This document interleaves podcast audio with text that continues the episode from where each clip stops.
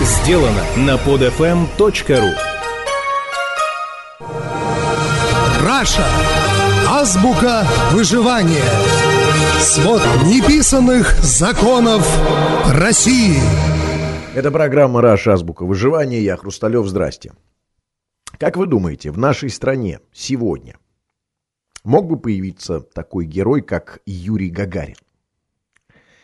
Человек, который в глазах абсолютного большинства выглядел бы безусловным, непререкаемым героем. Героем, который первый совершил полет в самое таинственное, опасное и неизведанное место – в космос. Человек, который в глазах всех и каждого выглядел бы презревшим страх и опасность бескорыстным Дон Кихотом. Таким бесстрашным рыцарем, который, по мнению большинства людей, не раздумывая ныряет в черную бездну неизвестности только лишь из любви к родине и веры в свою страну. Геркулесом, который, не раздумывая, решается на полет на одной из тех, кстати, ненадежных конструкций, которые до этого неоднократно терпели крах. Короче, человек, чей поступок рассматривался бы всеми исключительно как подвиг. Мог бы появиться такой герой сегодня? Ответ очевиден. Конечно же нет. Нет, потому что сразу же после восторженных криков и аплодисментов в честь героя-первопроходца тут же с разных сторон посыпались бы привычные для уха инвективы. Он никакой не герой, его заставили.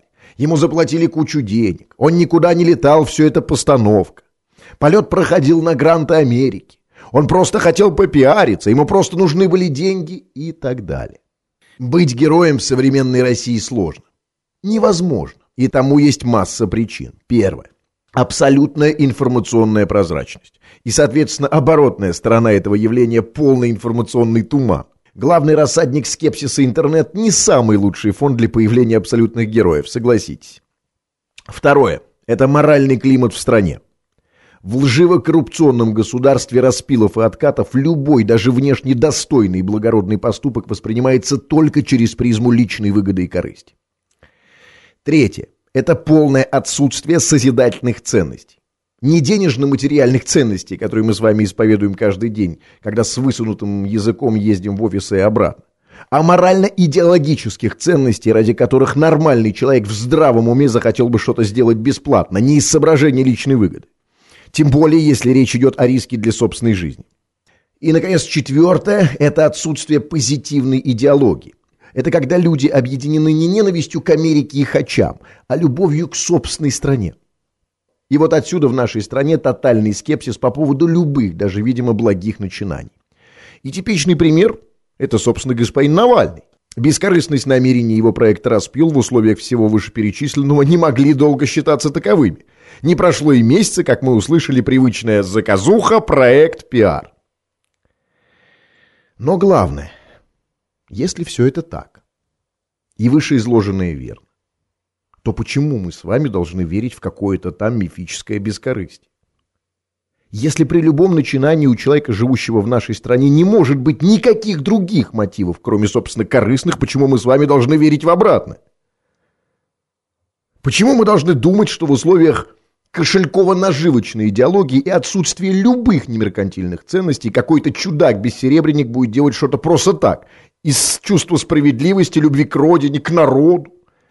С какой стати в игре под названием «Дикий капитализм» кто-то будет играть по иным правилам? Например, по правилам забытой детской игры гуманизм или там справедливость? Думать так просто наивно. В условиях существующих правил игры интерес может быть только корыстным. Деньги или пиар. Как можно избежать соблазна, когда с одной стороны выжженная пустыня ненавистного государства и неприятного тебе народа, а с другой возможность заработать деньги и известность? Ну какой нормальный современный россиянин будет вести опасную схватку с Голиафом, когда тот вместо драки предлагает ему деньги и славу? Идеологии в современном мире больше не существует. И кроме денег сражаться не за что. Поэтому когда лично я вижу какой-то подвиг очередного так называемого героя, я, как и все, привычно думаю. Это все заказуха, проект и пиар. А вы, дорогие дамы и господа, это Раша Азбука Выживания, я Хрусталев, пока. Скачать другие выпуски этой программы и оставить комментарии вы можете на podfm.ru.